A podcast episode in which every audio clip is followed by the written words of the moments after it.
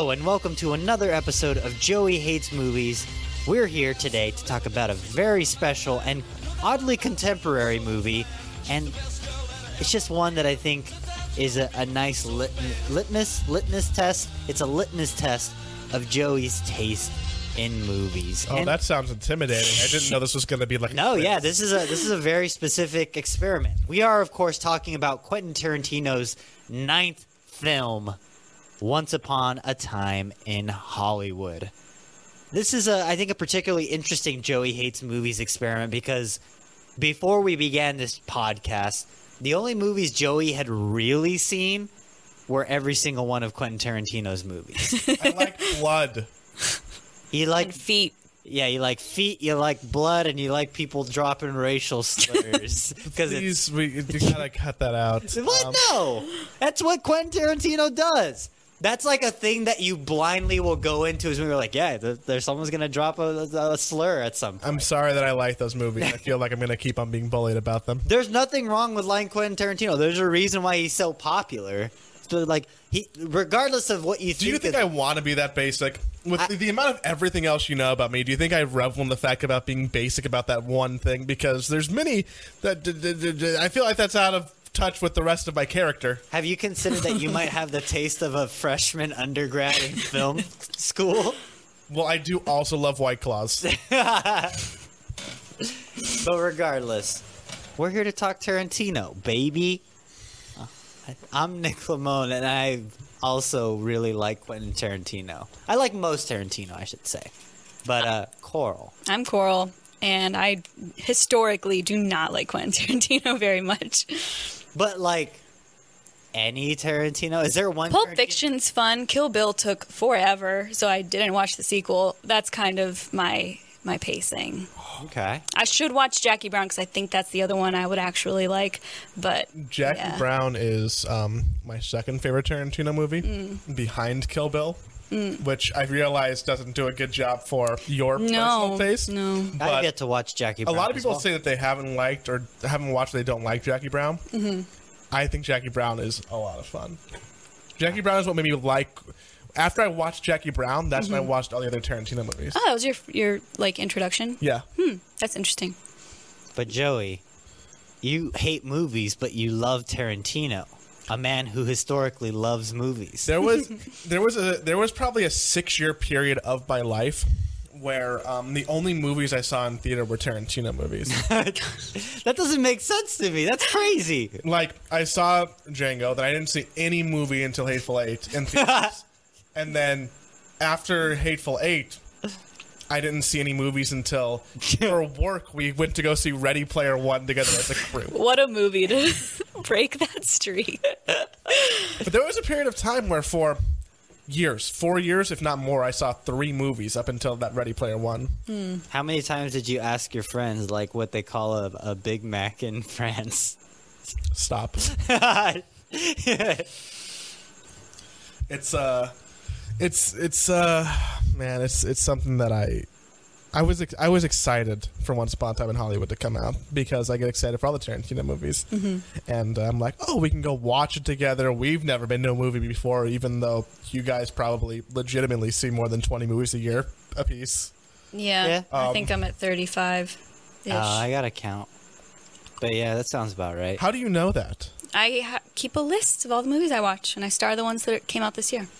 That's, oh. Oh, that's fun. I started doing that this year with movies, games, and TV shows. I've always done them with TV, mm. but now I'm keeping track of all of them. And then, like, I'm rating them against each other, too. Yeah, I should just get a Letterboxd. I haven't done that yet. I just have a list in my notebook. is that the website where people just write like tiny reviews? Yeah, Oh, okay. Yeah, I should do that too. That sounds fun. yeah. But we can. This is not going to be a tiny review. This is this is a full blown episode on a thing that we all have very different, complicated feelings about. I think Yeah. Yeah, this is a long ass movie. it was a long movie. We saw it together at the Dome. Um, it was it was a good. I've never been there before. It was nice. Yeah, so that that was fun. It, It- felt it- historic. It felt really Los Angeles. It felt like the way, like, if Tarantino was like, if they could watch one movie, if they, if they could watch my movie in one theater in the entire town, this this is the one. This this is the one that they should watch. The well, the movie. Dome's also in the movie. yeah. And then when it Weird showed because people cheered. people Yeah. cheered when they're like, "We're there!" That's me. But uh, it wouldn't have been them because Once Upon a Time in the Hollywood in Hollywood takes place in the '60s. It takes place in the '60s and retells the events of um, not only the. Hold on, it doesn't retell those really at all. So let me take that back one more time. Once Upon a Time in Hollywood tells the story of uh, former Hollywood star Rick Dalton, who is the star of a Western serialized drama called Bounty Law, who's kind of his career's kind of run its course at this point. He's getting older, and a lot of people just don't really care so much about TV westerns anymore. He's he's an old fossil in an ever evolving industry, and he's kind of saddled up with Brad Pitt, his uh, his uh, stunt double. What's what's his what's his buddy Cliff Booth. Cliff Booth, and and together they're kind of like this weird dynamic duo where Rick Dalton is clearly paying Cliff Booth to just hang around and be his personal driver, and Cliff Booth's kind of the guy who's just totally comfortable doing that, and he doesn't really aspire to do anything. Whereas Rick Dalton, you could tell he's a man whose pride is just down in the dumps. And so he's looking for his next big opportunity.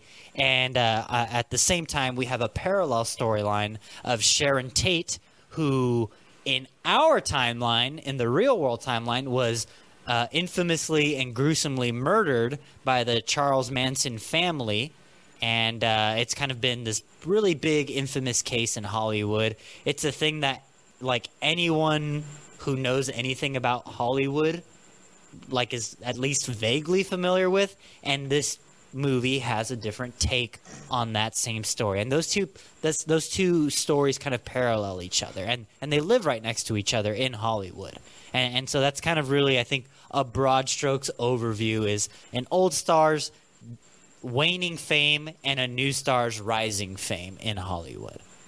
Uh, but let, let's let's change things up a little bit. Coral how did you feel about Once Upon a Time in Hollywood? It genuinely hurts my heart to say this is my favorite movie of the year so far.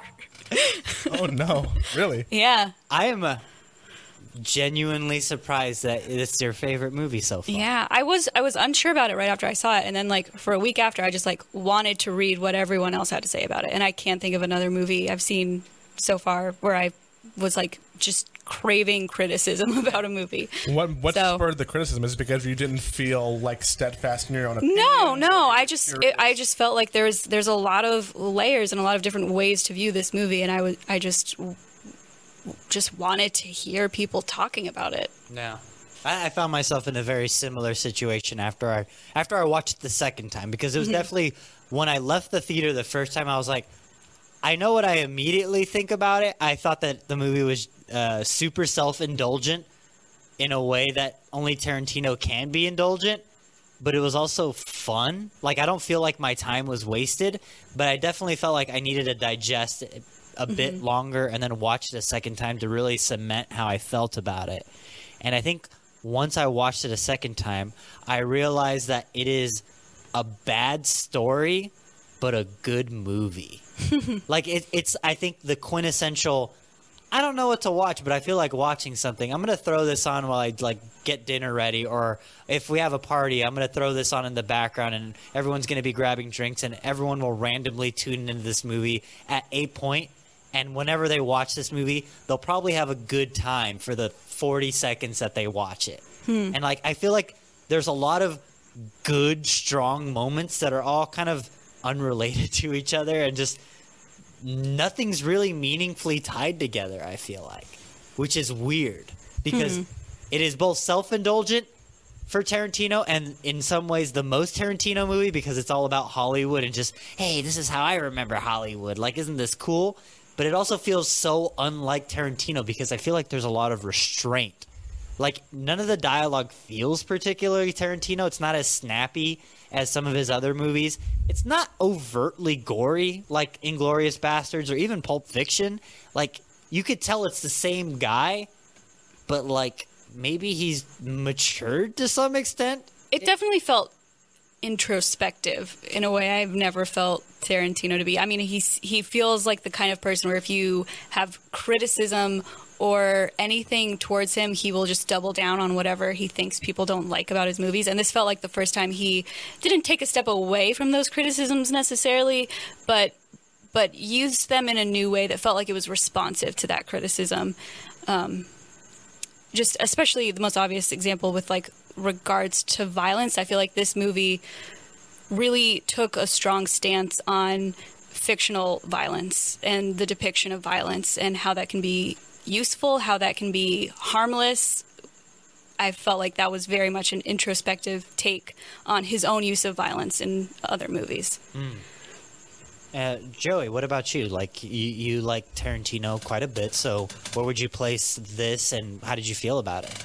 I think um, this made me realize that I may not like Tarantino for like his art per se, but I like the I like the absurdity and grotesqueness of a lot of the stuff he's done because um I don't know. I disclaim I don't like kill kittens. I don't think I'm like a serial killer. I'm not like obsessed with like gore and stuff like that. But I've always felt like when in his other movies there was um because some of the violence was taken to like 11 and it was surrealistic almost hyper real not not hyper realistic but just like too far it was absurd. Yeah and and being absurd um made it funny.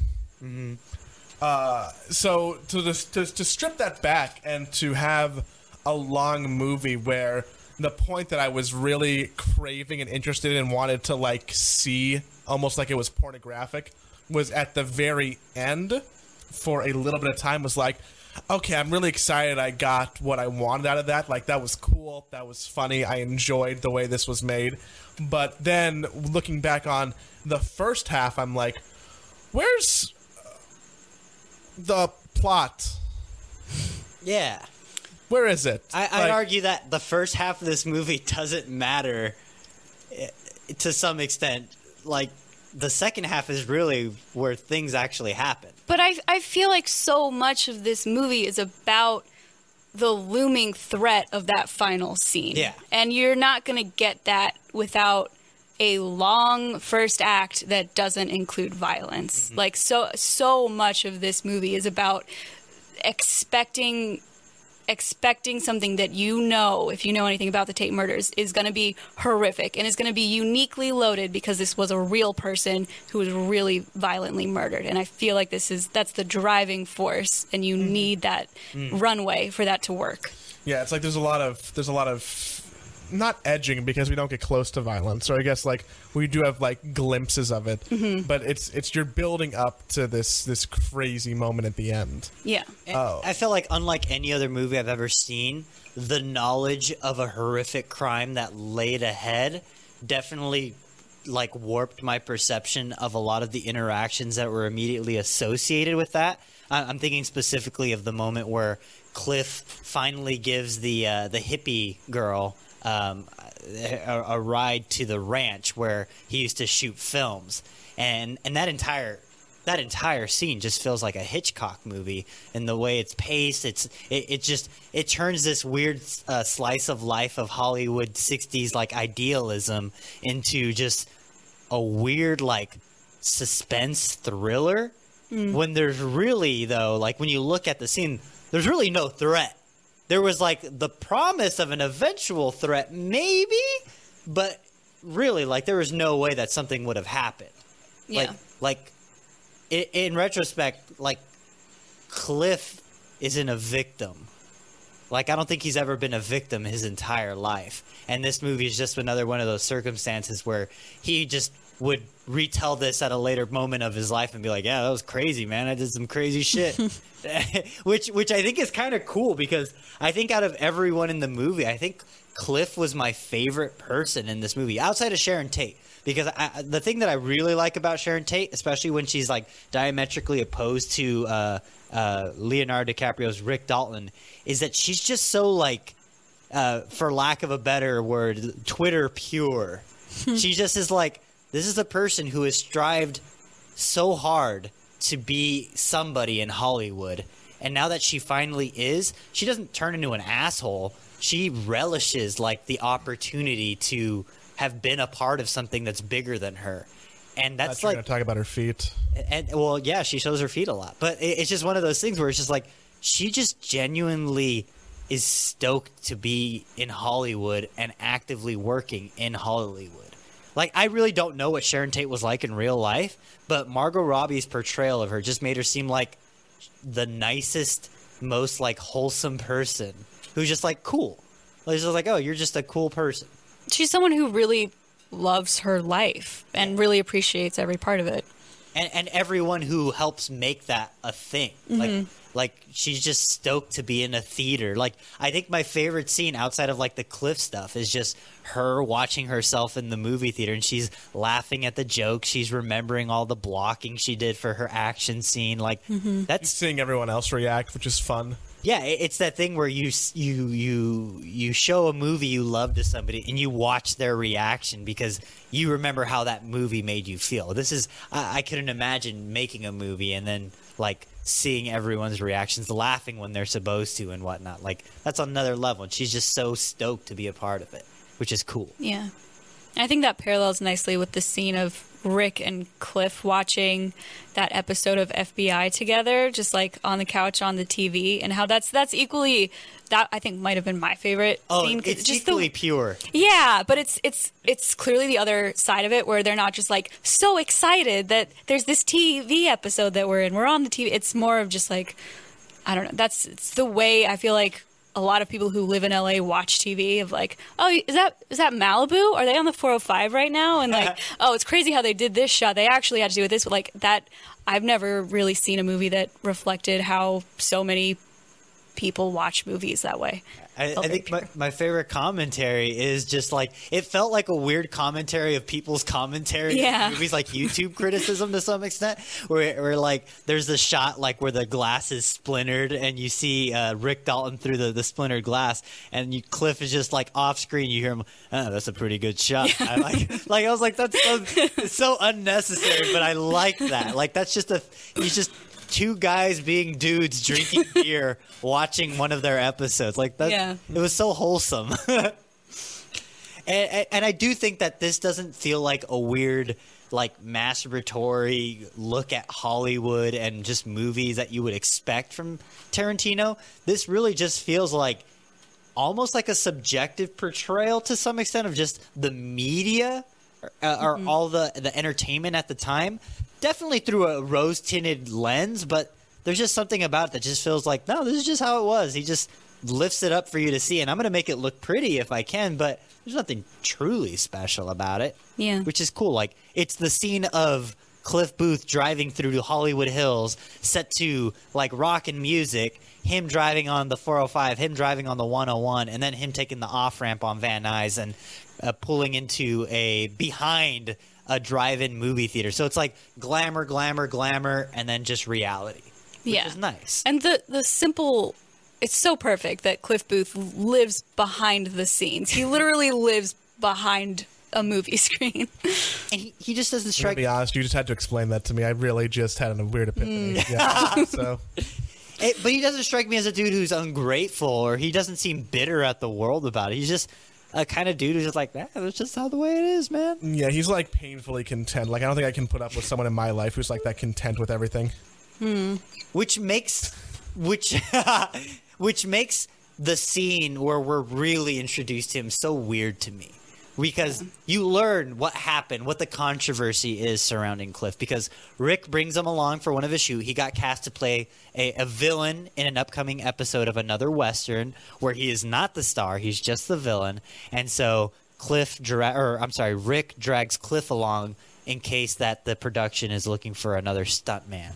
And so basically you see like I again I'm not a big part of any Hollywood productions or anything like that, but like I've been there where people are like, "Hey, can you use this guy? Like he knows his shit, man. Like he'd be good. He'd be good." And it's just like, "Oh, I don't know. Like he's kind of weird. Uh, my wife doesn't like him." And that's that's a conversation that's happening behind Cliff's back. Like he knows it's happening, but it's just like, uh, I I don't know. Okay, we'll give him a shot. Uh, well, why? Why do you feel? Why does your wife feel that way? Well, he killed his wife, man.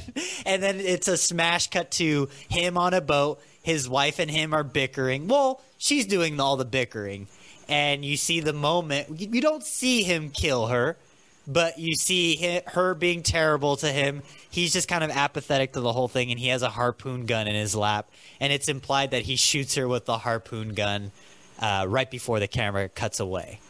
Is it? Do you think it's implied, or do you think it is intentionally left open ended for the viewer? I felt like it was implied, but I read a lot of a lot of the popular belief. I think is that we are intentionally not told how that happened. I I think that entire sequence is all just a weird, elaborate misdirect from mm-hmm. Tarantino because that's also the same sequence where we have the the big controversial fight between him and uh, Bruce Lee, um, and so I think that entire sequence is just an unreliable narrator. But I think the reason why it feels implied is because Kurt Russell's character is the one telling the story. So Yeah. I feel like it's an unreliable narrator leading you to connect the dots when maybe there really just aren't any dots to connect. Yeah. But that said, we see later in the movie that Cliff is capable of some pretty extreme violence. Yeah. So I, I don't know. But the Cliff like that'd be one of those moments where if I if Quentin Tarantino like came out tomorrow and was just like, nah, Cliff actually shot his wife with the harpoon gun, I'd be really disappointed. Because that mm-hmm. just doesn't seem like the guy that we got in the movie. Hmm. I think there's also some weird meta casting in this movie that I think of because the actress that plays his wife in that movie is an actress who's been convicted of accidental manslaughter. The actual actress. Oh my god. And there's also she's she talks about her sister or her friend in that scene, Natalie, and Natalie Wood is famously maybe murdered on a boat Yeah. as an actress. And there's also a lot with the Manson girls and just kind of general side characters in general where you know you have this Manson family circling the edges of Los Angeles in this movie closing in on this aging actor who's losing his career. And a lot of those kids are played by the children of famous actors. You have Margaret Qualley who's Andie MacDowell's daughter. You have Lena Dunham who's her whole family's been in showbiz. You have uh, Rumer Willis who's Bruce Willis's daughter. Like so many of these side characters are filled in with the young Hollywood children of yesteryear's icons. Which I feel like that was that had to be intentional because why would you bother casting people like Rumer Willis in your movie if not to make a statement? Yeah, like not knowing that until now. That just seems like a thing that Tarantino would do. yeah, We're It's just like, like, hey, Bruce, you want your daughter in my movie? yeah, and also like uh, Ethan Hawke's daughter, who, right, yeah, who was in this latest season of Stranger Things. It's like, well, okay, sure, she's in the movie for like three minutes total, but wow. yeah. Yeah, no, you're totally right. That's definitely a meta commentary. So yeah, maybe this, maybe everyone is just an elaborate pawn in Tarantino's movie about like making a statement of Hollywood. Huh. Uh, but I, I, since we're already talking about that specific sequence, so like the reason why I, I'm talking, I'm gonna, I'm about to dive into the Bruce Lee controversy because that's been like one of the most uh, film Twitter controversial, I think, scenes about this movie, where basically Cliff Booth gets into a, a disagreement with the the film's version of Bruce Lee, and they get into a fight on set, and it's just like a friendly competition that's clearly loaded by pride and just also maybe some weird like race things in an er, in an era of Hollywood where people actors of color weren't particularly treated well. So there's a lot riding on the scene that's it's it's loaded. You have a, a white dude and an Asian dude fighting each other. Like that's in the 1960s Hollywood. Like that's pretty loaded.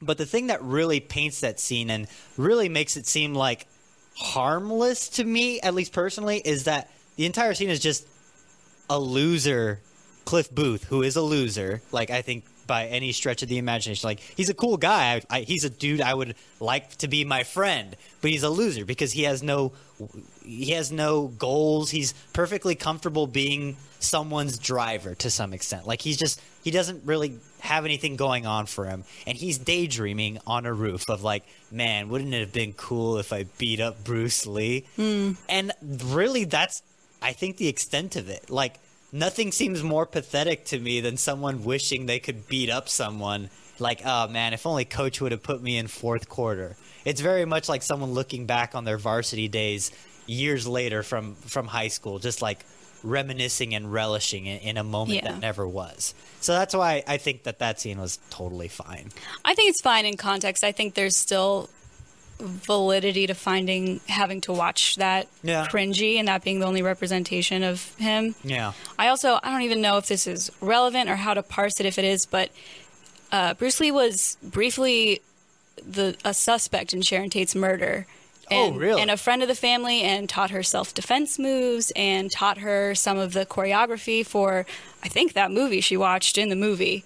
So he's he's got his own, like, different weird little ties to the same night in question. Uh, That's crazy. So I'm a very I'm very much of like I'm vaguely familiar with the Sharon like I knew she was killed mm-hmm. by the Manson family and I knew that she was involved with Roman Polanski and for for some reason I just assumed that Roman Polanski like was also a part of the the murder like there's just a lot of weird things about this entire like it feels like a weird cult. Like outside of the Manson stuff. Oh yes, yes. like everything surrounding it just seems so weird. And that's the stuff that i was familiar but the more you describe about like the meta commentary of this movie the more i'm like i gotta watch this a third time to really reevaluate all of the characters. Because it really feels like a now that you're saying it it feels like a like a theater production on top of a movie like it just feels weird It seems like there's a lot of stuff that either I missed or like I need to watch it with a historian to like say all these things that aren't explicitly said in the movie, mm-hmm. but why they could be interesting. Like I had no idea that Bruce Lee was even remotely, you know, there or knew Shannon Tate. Yeah. So then to, I feel like that that brings that whole that character in that world to a whole different level. Yeah.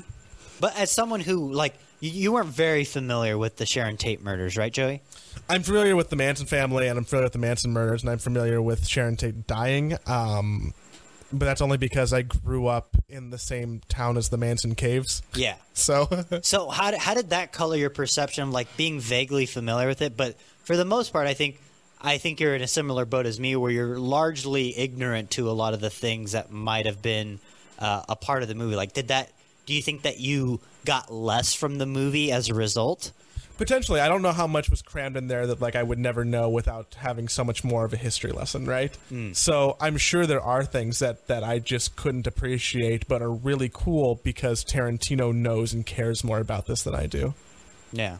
but like then that goes into a whole different you know philosophical conversation of what makes something good like could that could something like that still be good if you don't get all of the the references and the nitty gritty that are being made Yeah, I think a lot of it is stuff that if you know the broad strokes, you can tell what they're like a slow pan up to this Cielo drive sign. I feel like you don't have to know that that's where the murders take place, but you can understand what we're setting up.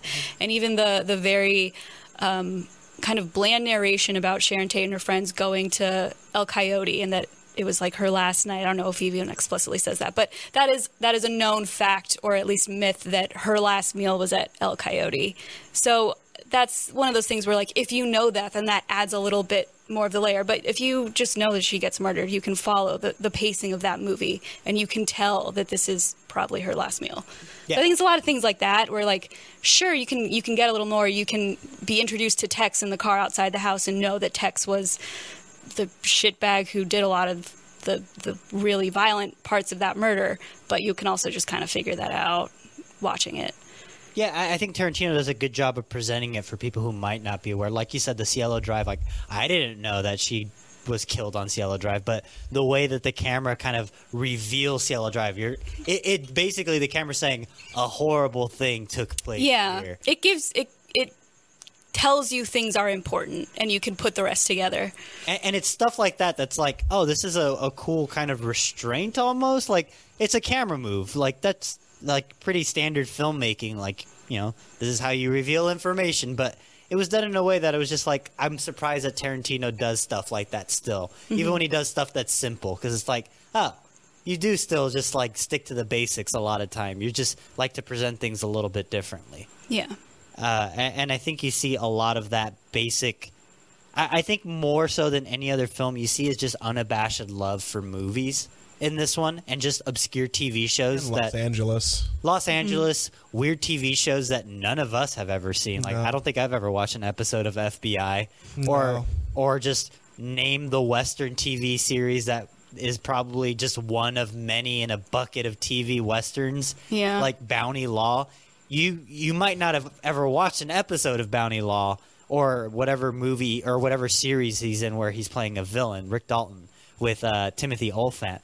But just like Tarantino got to shoot a 1960s Western TV show In the middle of his giant movie. in the middle of his movie, which was cool. It was engaging, and it has those fourth wall breaking moments, or like weird third wall breaking moments, I guess, because it's just breaking character in the movie, but not addressing our audience. Like you just line, line. You see an actor's process in a way that doesn't seem inauthentic. Like I could, im- not an actor, but I imagine that's just what happens when you're acting and you forget your line. You know, you take it back a few, you kind of lose a little bit of the edge that you brought coming into it, but then you kind of find a way to make up for it later. Like Yeah. it's very much a movie about watching people act, which was kind of cool. The camera work in that pilot shooting scene was so strange because what we're seeing, the way every shot is framed, the camera moves, is absolutely unambiguously not how that pilot was shot or that kind of show would have been shot at the mm-hmm. time. So it feels like it's, it doesn't feel like we're watching the in world camera, but every time it's like cut back to one, that is the camera that resets back to where it like the camera is treated like it is the camera that's shooting that pilot, but it doesn't look anything like what that would actually look like. It, it's like a like diegetic is the word that you get Yeah, for, yeah. for music when music in world kind of translates to mm-hmm. like the the overall music for a, a setting like a soundtrack like a song on the radio becomes the score for a scene this is exactly that but for like camera work Yeah. where it's just like it's in world but it also transcends the, Yeah. the world of the movie which is weird And that happens and I think it's the very first scene as well. That's it it opens with that like news style interview like late night we're on set with cliff booth and rick dalton talking to him and the camera is positioned right behind the interviewer. It's the interviewer facing directly Cliff and Rick. They're sitting next to each other. And one camera angle is directly behind the interviewer shooting the two actors, and the other camera angle is directly behind the two actors shooting the interviewer. You should see both of those cameras in the opposing shot. and he draws attention to it. He has the interview like interviewer crank around and turn around in his chair to talk to that camera. Like it's it's very he's pointing at it yeah but there's obviously there's not a camera visible in either of those shots. It's just very very strange. Like the role of the camera in this movie is very uh, ethereal or just strange. It feels otherworldly. Yeah. In a way that most movies don't. Yeah. And it's the first time I've ever noticed an audience laugh because the filmmaking was incorrect. But it was also not that it was incorrect, like it was very deliberately done. Mm-hmm. But it's the first time an audience, at least to me, has ever recognized that, wait a second, something about this I don't understand just doesn't qu- quite sit well with me, which is cool. I mean, like, how often does it even happen? Like, I mean, it's so overt that it's like, oh, I- I mean, on- it's amateur to some extent. Like that's a thing that a rookie filmmaker would do and be like, "Oops, I didn't think about that." But like, this is clearly not an amateur filmmaker. This is someone making a statement, like to some extent. So yeah, it's it's really neat. can I talk about something equally as important in my view? Yeah. Um, What's the Can't laugh? wait. Wait. Wait. Laurel, yes, Um, El Coyote or Casa Vega? I've never been to Casa Vega, I've never. but I love El Coyote. I've never been to either. I didn't know they were right next to where I live. Oh, fun fact. When Sharon Tate is walking into El Coyote, they look down the street and it's like, oh, there's there's a I forget what she calls them, dirty movie premiere Yeah. at the theater up the street. That theater, geographically, would be the New Beverly, which Quentin Tarantino owns. Oh, really? Yeah. That's very funny. Yeah. They and you don't see a milk or the Blick art store across the street. No, not, not yet. Apparently, there's an In and Out that was left in shot, though. There's it's you don't see the In and Out sign, but you can very distinctly see the In and Out building when they are in Westwood. Which uh, fun bit of trivia. Uh, I I walked onto the set of Once Upon a Time in Hollywood because I would just happen to be in Westwood and I was confused why all the buildings were named differently all of a sudden. Yeah. like the Starbucks was like a, just different and e- everything was different. Everything was and I'm like, what the fuck is going on? And why are there like 60s cars on the streets? Yeah. So I walk over and then you know one of the PAs is like, "Oh, hey, we're filming right now." And I'm like, "Oh, I'm sorry." You didn't ask? What? You didn't ask what they're filming? Nope. I, I, I went to go get. Um, luckily, the place that I was trying to go to wasn't in. You know, it wasn't closed down. It was just right on the edge. So I got my uh, my my uh, blueberry matcha milk tea with boba, and then I walked right around the corner and then left. And then when I and then I never thought about that moment in time again until Sharon Tate shows up in Westwood to go to the, to the Bruin Theater, and I'm like. Holy fucking shit! I was on set. You were within proximity of Margot Robbie's feet. Yes, she could have been in the theater showing her dirty feet to the kids. At the moment, I was getting boba. So what's We have to go to Casa Vega. So Sure. Where, Um, our this is this is irrelevant to the podcast. our new apartment is basically on Ventura. Mm-hmm. Casa Vega's on Ventura. Okay. we can go there because it's less than two miles away, great. and they have a thing. They have a Tarantino margarita deal. wait? Are we gonna get killed though if we get that margarita? No, no, no, because we're going to Casa Vega, not El Coyote. Oh, okay. That's where Casa Vega is where Cliff and Rick go, right? Oh, is it? Yeah. Okay. Because they go to two different Mexican restaurants. Gotcha. That makes sense. yeah. And they got blitzed on margaritas and telling stories because Rick Dalton, after he realizes there's no space for him in America, in Hollywood, he goes to Italy overseas to make the the, the things that he describes as lesser uh, Italian spaghetti westerns. He makes Italian films that have no artistic merit, according to Rick Dalton, and it's just an easy paycheck for him and Cliff, which is funny because Tarantino unabashedly loves spaghetti westerns, especially Italian spaghetti westerns. Like that's just his thing. Is that why they're called spaghetti? I, I don't really understand oh, the fuck. naming convention of it. I think that's it. Just I that think it's it's cheap? just that it's Oh, Italian. it's Italian. Got Yeah. it. Oh, wow, that's so racist. Jesus. But yeah, We all learned things today. so it's just one of those things where Tarantino is like, it's almost like he's not in reverence of it in the world of the movie, which I appreciate. He's like, nah, people genuinely view these movies as lesser, which is kind of cool because you think that if someone's biased towards a particular type of thing, they'd paint it in a little bit of a more positive light. So it's nice. But then uh, he spends his, he does his his stint in Italy, and uh, he comes back with Cliff and his new Italian wife Francesca, and they move into a new home in the uh, the Hollywood Hills, and he, he brings a little bit of money with him, and it's ostensibly the last night that him and Cliff are going to be together before they part their ways.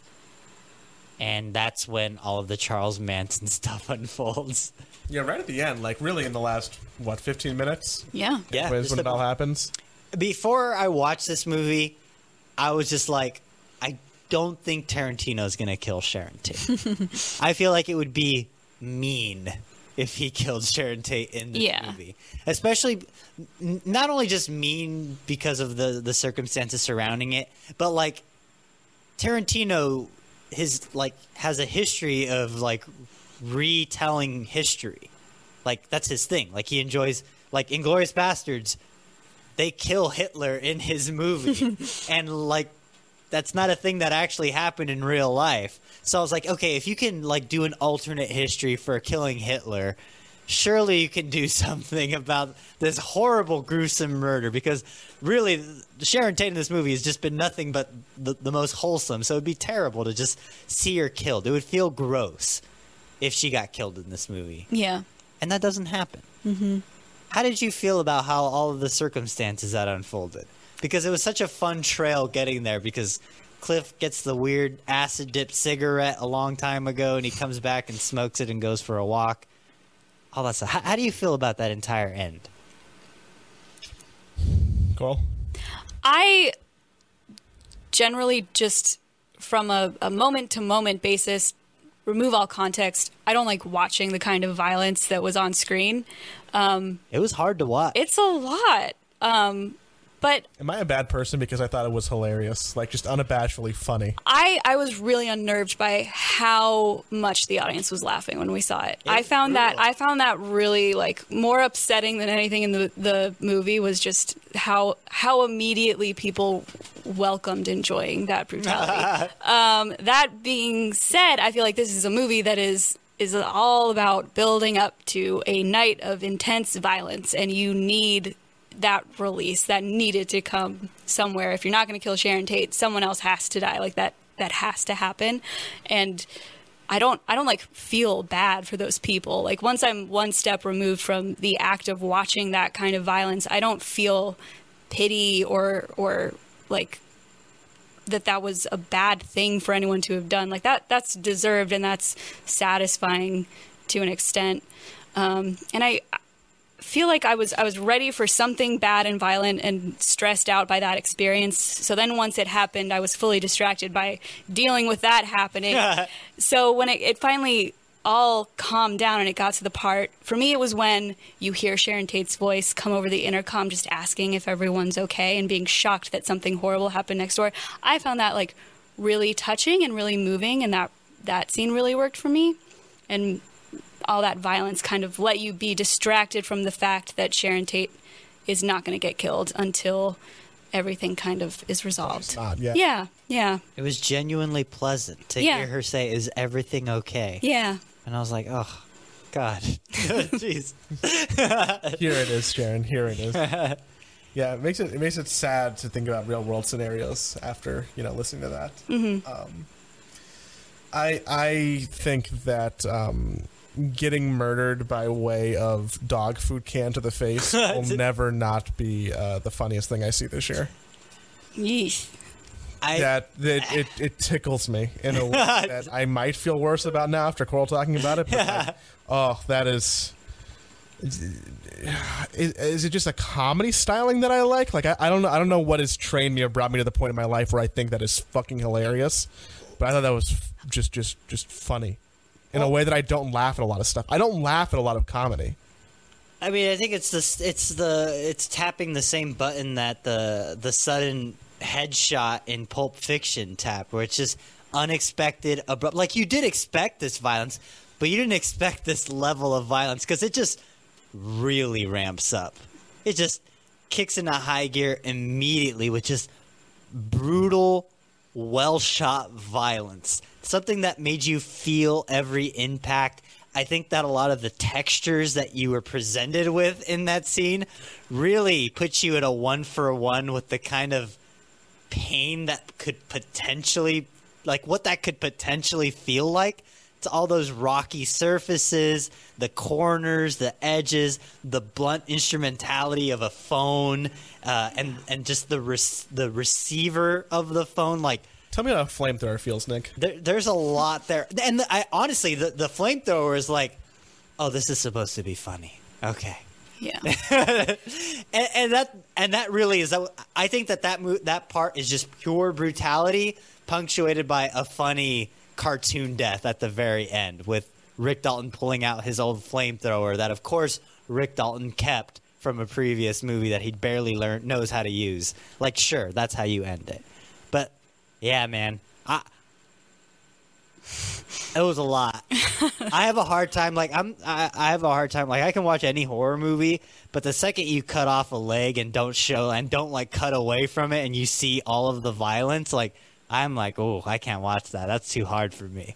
So Yeah. this was very much like it felt on the level of like a torture porn to some extent, where it just it, Genuine question, Yeah. uh, slightly offbeat. Can you watch uh, surgery shows?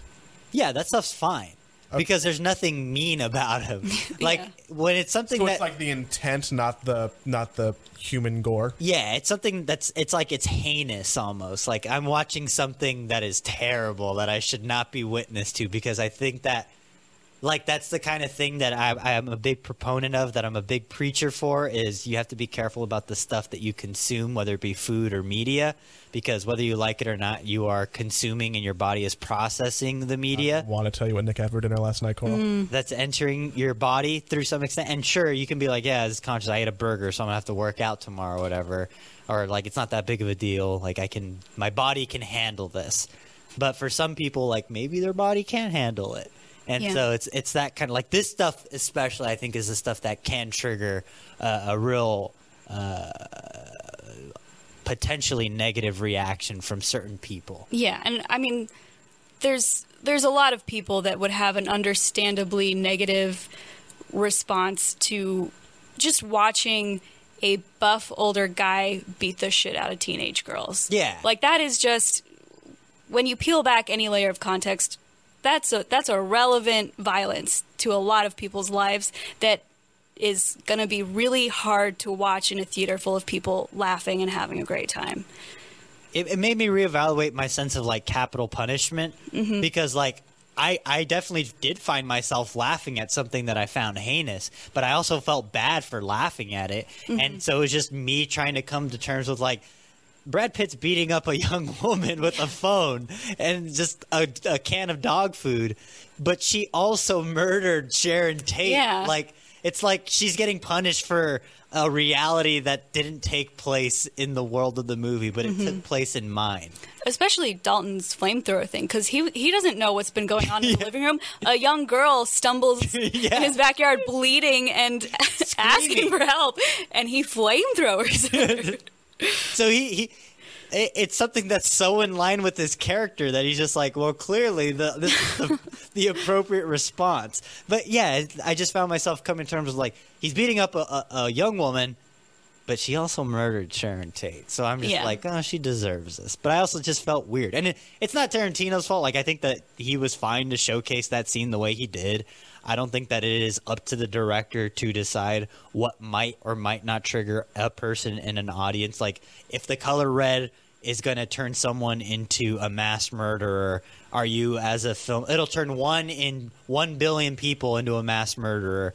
Are you as a filmmaker inclined to be like, I can never use the color red?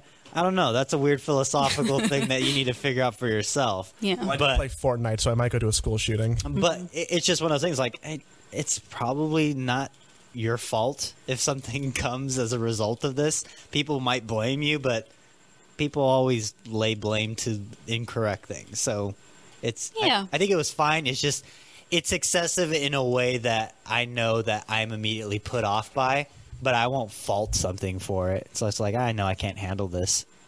Yeah. did you like the ending joey?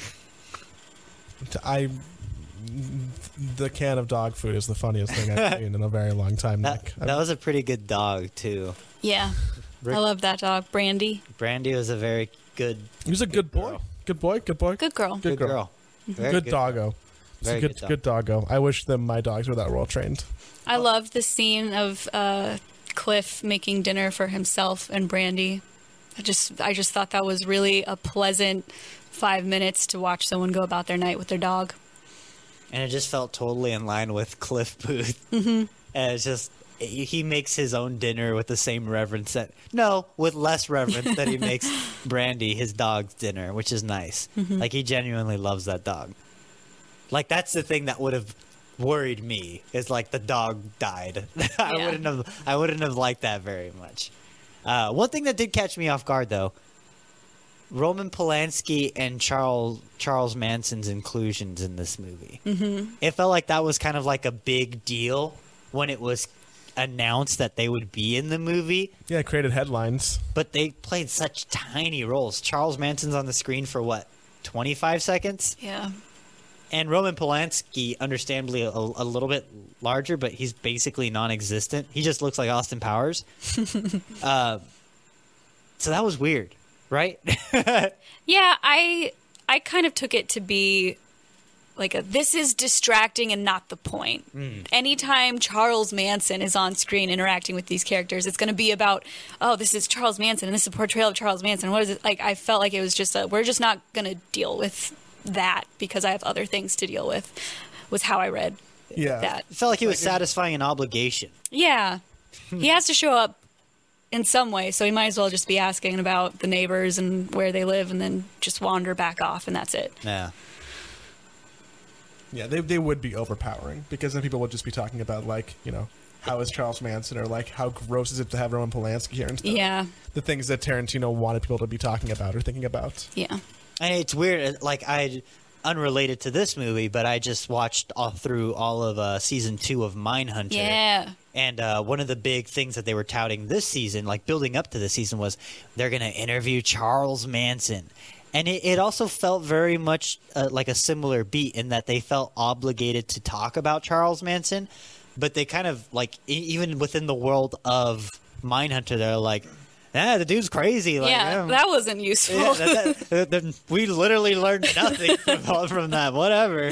Like, I, I'm glad that they didn't glorify it in a way that just felt distracting. It was just like, well, we have to talk about him, but Yeah. I mean, there's not much you can learn from from someone like yeah. him. That was the same actor.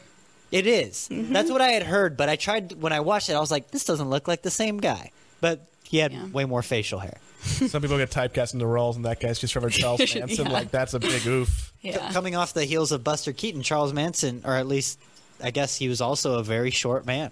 Yeah. which I did not know. Mm-hmm. Um, but what about Roman Polanski, though? How are you not going to kill Roman Polanski in this movie? Uh, That'd be I- a I- weird meta statement because that person is still alive. Oh, he just won his uh, another international film festival for a, a movie he did uh, last weekend. Yeah.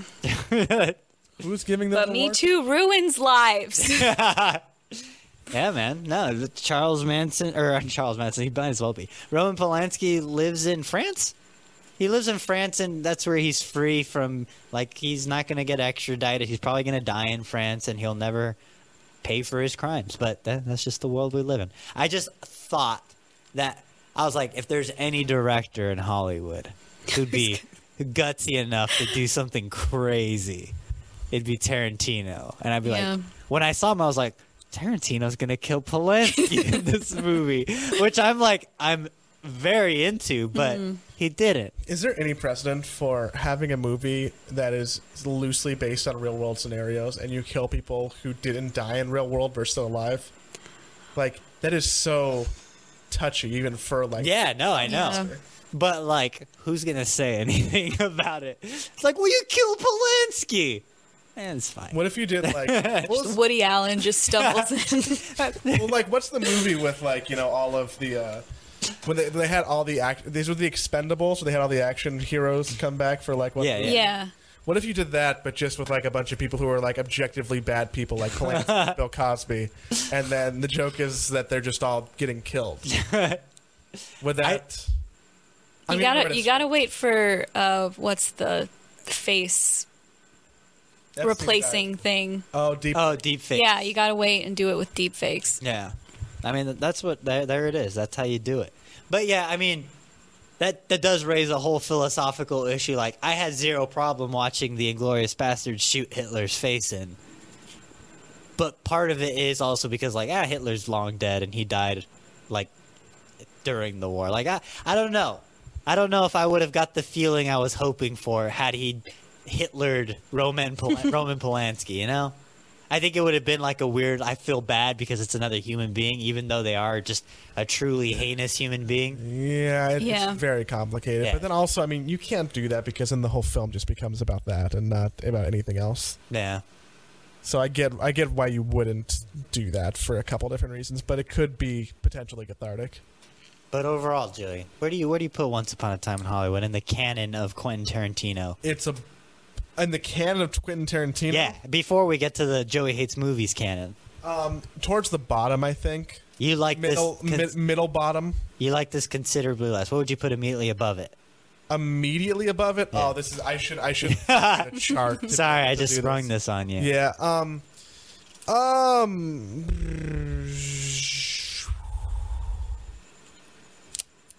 Hateful Eight. Okay. You like Hateful Eight more than this movie. I do, and I, I realize it's a wildly unpopular opinion because a lot of people really don't like that movie from Tarantino at all.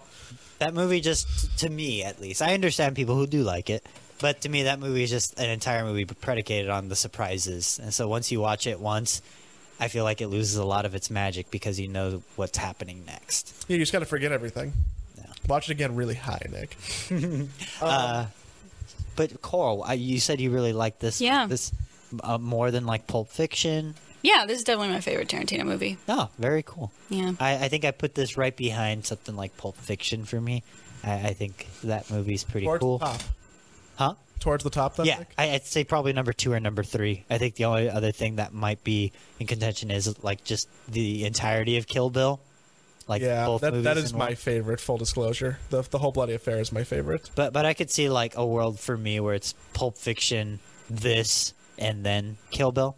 But this is definitely the movie that I'll probably revisit the most out of all of Tarantino stuff. Feels the because meatiest. It'll just be the one that I'll Yeah. just throw on while I'm doing chores, and I'm just like, oh, this is cool. I'll, I noticed something I didn't the previous time I watched this movie. Which Now is, I'm just curious if either you would actually enjoy watching Jackie Brown or not. I'm, I'm going to watch Jackie Brown very soon. So The the film filmy peoples whose opinions I usually most align with or most respect put it high up. So I think I'll like it. yeah, I, I, It's interesting because I think most like pop culture lists put it towards the bottom. So Yeah. no, there's, but I mean, there's obviously a disconnect there. Yeah. Um, yeah, I, I think that this is a bad story, but a, a just a pinnacle of like movies. I like shit about Los Angeles. yeah, and, and we live there, which is we we're biased. It's very self-indulgent. I also do think the movie's better than Jurassic Park. okay, but is it better than uh, what's at the top? Collateral. The more that you say that, the more that I might regret saying. I like Collateral. That's, It's, it's it's not my favorite movie we've seen on the podcast. It's definitely above Jurassic Park.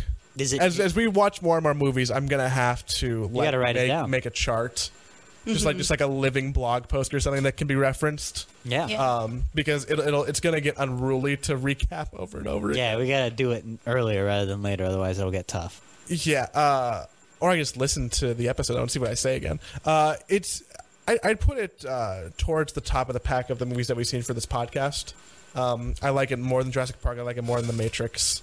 Um, it's probably like with The Thing, ish. Okay, Like like I'd, I'd probably put in like that top three. that's good territory. that's pretty good territory. Uh, but our next movie is not one that Coral has decided. Nor is it actually no. Coral did choose it. It is also not a movie that I have chosen, nor has Joey. It is the fine folks over on patreon.com forward slash cyber garbage. If you want to be a part of our next vote, because this vote might be a little controversial, uh, you can consider backing us over there. Uh, and Just at- a dollar. at the dollar tier, you can vote in on all of these polls, and you'll also get access to video versions of this podcast, uh, and also our video game book club, which is very similar to this. It's called Garbage Game Club, but instead of talking about movies, we talk about video games, deep dive, all that stuff. If you like video games and you like this podcast, you'll probably like that one. Uh, considerably less coral, though. But outside of that, the people on Patreon voted. And wh- what Choices. what were the choices in this vote, Joey? The choices that were, were popular were um, Crank, Oh, the Jason Statham action movie. That's his favorite movie he's made, you know. Akira, Okay, a, an anime classic. and uh, Airplane. Okay, what a wild collection of movies. Yeah, all suggestions from people on Patreon. So if you do have suggestions, we do listen. Um, that's where where the options came from. But uh, in the past, where things have been kind of split up and the vote hasn't like really been finite, this one was an overwhelming win. for Oh, wow. Airplane. Airplane. Airplane. I've never seen Airplane. I'm scared. Why? It's a comedy. You love comedies. I do I though? I don't think I do. I'm also like is it of a time? Is there going to be like like jokes about how like women are dumb and stuff? Because that's Probably. that's that's what I think about when I think about airplane in my head. That's what I immediately think of too. Yeah, I feel like I'm gonna find this more dated than the general. I- yeah, I feel like the, I'm going to hear a slur in this. which is fine. Like this, I mean, it's not fine, but it's fine in that like this is an old piece of media. Like it is definitely a snapshot of a time period, uh, whether you like it or not. but I am curious to see if it's because we have zero nostalgia for this movie. I'm very curious to see how it holds up. Also, one of the rare movies none of us have seen. So Yeah. Yeah. And this is a, a perfect example of no rose tinted glasses. So we will see you next time for another episode of Joey Hates Movies Airplane. I think it's on Netflix. So Dude, follow us on, on the podcast network, Spotify and Apple and all that stuff. And It leave really, us- leave us a really- five-star really, it really helps. Leave it us- genuinely helps with the search algorithms, please. And Please. also, you probably hang Please. out with people who are similar to you. Uh, science shows that your friends probably have similar tastes to you. So consider telling them about this podcast. Or force them to listen in the car. they're That's probably a good. yeah, trap them and just force them to listen. They're probably cool like you, and they'll be even cooler if they listen to this. So see you next time.